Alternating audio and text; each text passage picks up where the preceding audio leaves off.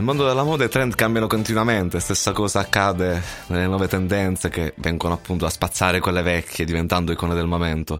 In questo podcast, in collaborazione con 24 Bottles, parleremo di cambiamenti negli usi e nei costumi e di possibili risvolti psicologici e non, di chi ha vissuto in prima persona il cambiamento stesso. Sono Pier, copywriter di professione e per tanti anni ho portato i risvoltini.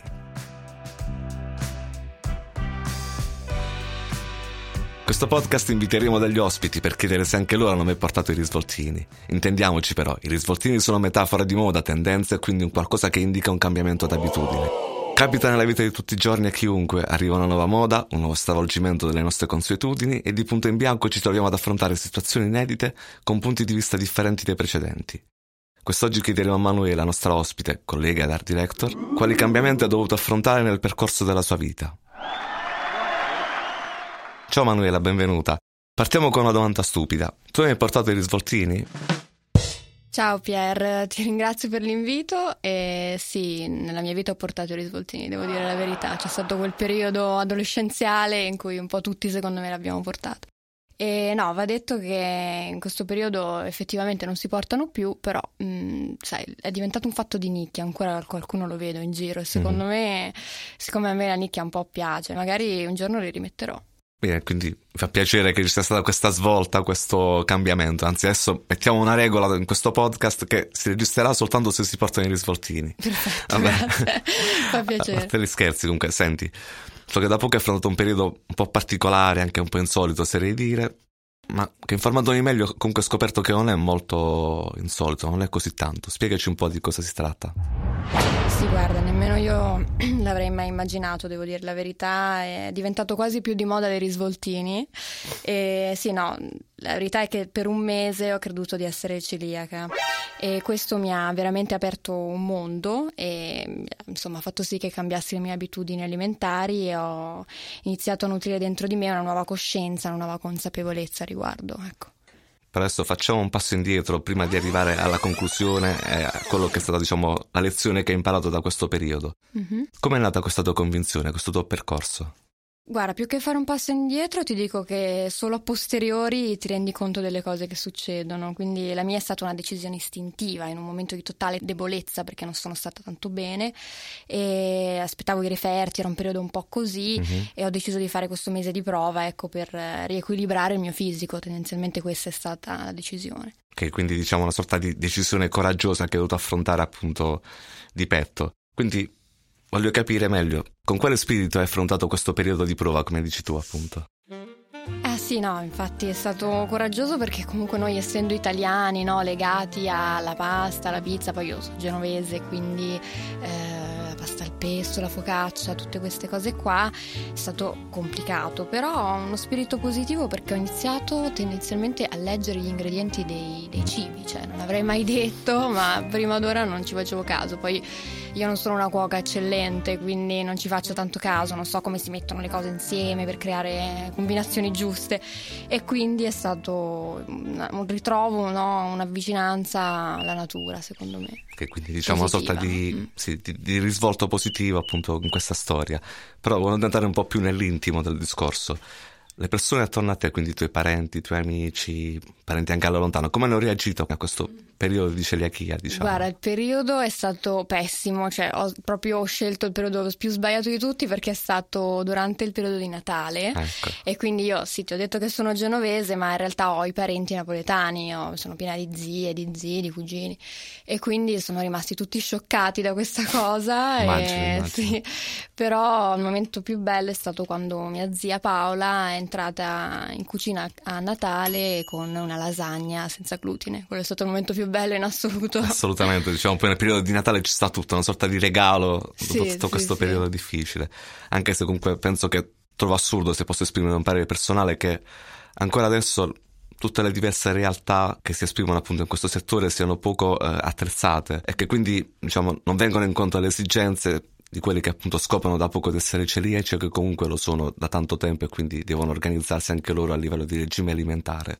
Sì, no, sicuramente sono stati fatti tanti progressi, i supermercati sono ben forniti, Però ecco, cioè, se non ci fosse stata la, la, crema al cioccolato senza glutine io non sarei mai sopravvissuta, devo dirti la verità, perché comunque anche io ho i miei vizi, eh. magari potevo rinunciare per un periodo alla pasta, ma la, il cioccolato no, ecco, quello assolutamente no.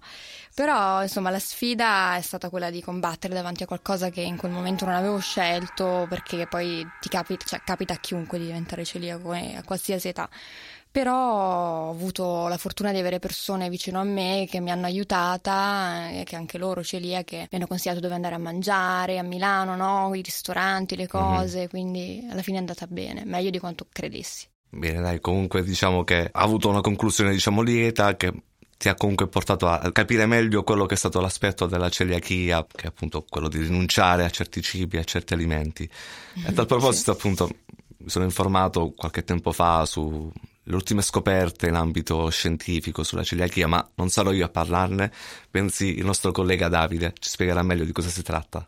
Ciao Davide. Ciao Pier, ciao Manu, grazie ciao, per l'invito. Sì, ti dirò di più che di recente c'è stata una ricerca dell'Università a Roma, Tor Vergata se non sì, sbaglio, sì, e sì. lì eh, hanno riscontrato delle prove di, una, di, uno scheletro dell'epoca che risale al primo e secondo secolo a.C. e vicino ai denti avevano trovato delle particelle che erano originarie delle farine dell'epoca, quindi questa persona qua era predisposta ad essere allergico, no? a avere difficoltà con le farine. E i romani abbiamo delle testimonianze che curavano questi sintomi con erbe aromatiche e ginseng, no? Mm-hmm. Quindi sono, cioè ginseng sono comunque prodotti che vengono dall'Asia, no? dall'Oriente. Sì, la, la, cosa eccezionale è proprio questa. Cioè... Eh, per assurdo eh, metti in dubbio quindi che prima di Marco Polo c'erano già dei contatti e poi è assurdo che la celiachia sembri una cosa così attuale, no? E Infatti, in realtà ha radici così, così eh, antiche. Così poche persone ne, ne, sanno qualcosa, però in realtà dai romani a quanto pare. È strano come questa civiltà dell'informazione sappiamo così poco, in realtà magari questa roba affonda le radici molto molto prima di, di noi. Eh. Esattamente. Sì, sì. Sempre a proposito quindi di contatti con cultura orientale e occidentale, abbiamo qui un ospite e un altro ospite che proviene appunto dalla cultura orientale, anzi medio orientale per essere esatti, Saba. Ciao Saba. Ciao. Ciao Sabina. Volevo chiederti una cosa appunto relativa alle abitudini alimentari e ai cambiamenti che vengono appunto portati con essi. Quali sono stati i cambiamenti che hai dovuto approntare per appunto passare dall'Iran, il tuo paese natale, a Milano qui da quando ti sei trasferita? Allora, da quando eh, sono venuta in Italia ho notato che voi italiani mangiate molti carboidrati. Vero. Um, dalla mattina con la brioche, eh, alla cena con la pasta o pizza, che ma Uh, noi iraniani mangiamo molte proteine, verdure, eh, evitando i carboidrati perché ci ingrassano, uh, che secondo me forse è un problema genetico. Sicuramente sì. No, no, anche noi italiani ingrassiamo tanto. Eh, non, come no, eh, non, come noi. Ah. quindi secondo me in Iran è più facile la vita senza glutine perché voi italiani sempre mangiate uh, pizza, anche questo è vero, è un aspetto che favorisce appunto il discorso sì. relativo al, vero, vero. al glutine. Giusto qualche ora fa eravamo a cena con un nostro collega cinese e abbiamo riscontrato il fatto che in tutto il mondo il riso eh, è diffuso, no? Eh, sì. per, in Iran, per esempio, in Iran c'è un tipo di riso, in Cina un altro, in India un altro. E riso, tra l'altro, lo possono mangiare i celiaci. Esattamente, quindi, Ma anche qui in Italia comunque c'è un po' una cultura del riso, soprattutto al nord Italia, da quello che sto vedendo. Vero, quindi, è, cioè, qualcosa che accomuna tutte le culture, da quelle occidentali a quelle orientali, quelle che sono sudamericane. Esatto, che... esattamente. In Sud America anche il riso non può mancare. È molto quindi... universale come esatto. elemento, vero. Voglio sottolineare che um, i romani usavano cure naturali, quindi senza pastiglie strane, quindi dobbiamo seguire anche il loro esempio, che è un esempio assolutamente valido. Sì, sì, sicuramente da, da seguire, comunque da tener conto, secondo me. Sì, sì quindi riallacciandomi un... a quello che diceva Manuela, un riavvicinamento alla natura. E poi Manu, voglio chiederti un consiglio, quindi il, il posto dove ti sei il ristorante, non lo so, pizzeria a Milano, senza glutine.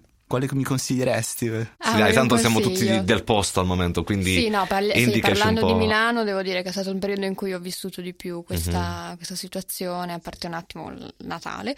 Um, io ti consiglierei, dato che è sotto casa mia veramente, zona Navigli, eh, Bebop, che è una pizzeria-ristorante super, eh, super buona.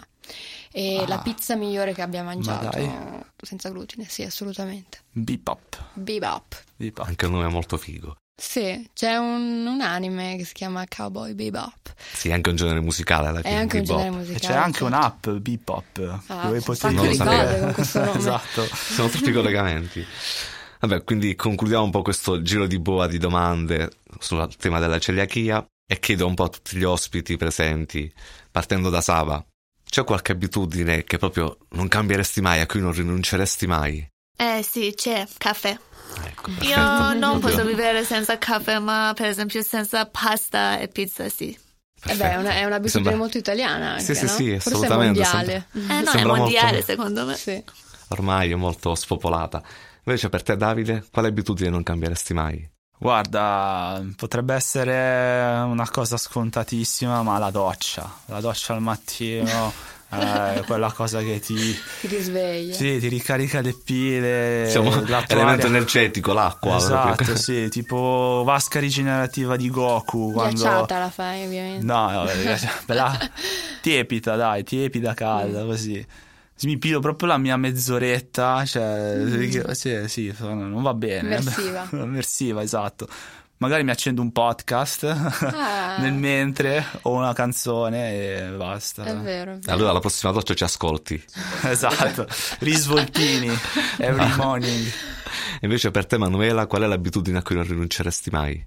Ah, guarda, io la mia te l'ho già detta prima e la ribadisco, la crema al cioccolato. Perfetto, per essere in piena coerenza. Con glutine stavolta. Ah, vabbè, Però giustamente anche se sì. era buona. Ci sta anche questo. Bene, quindi siamo arrivati al momento dei saluti. Saluto da parte mia, Pier, Davide, Manuela. Sì, salutiamoci tutti insieme, tutti dai, abbracciamoci. Ciao ragazzi, alla prossima episodio. Salutiamo anche gli amici a casa. Ciao ciao.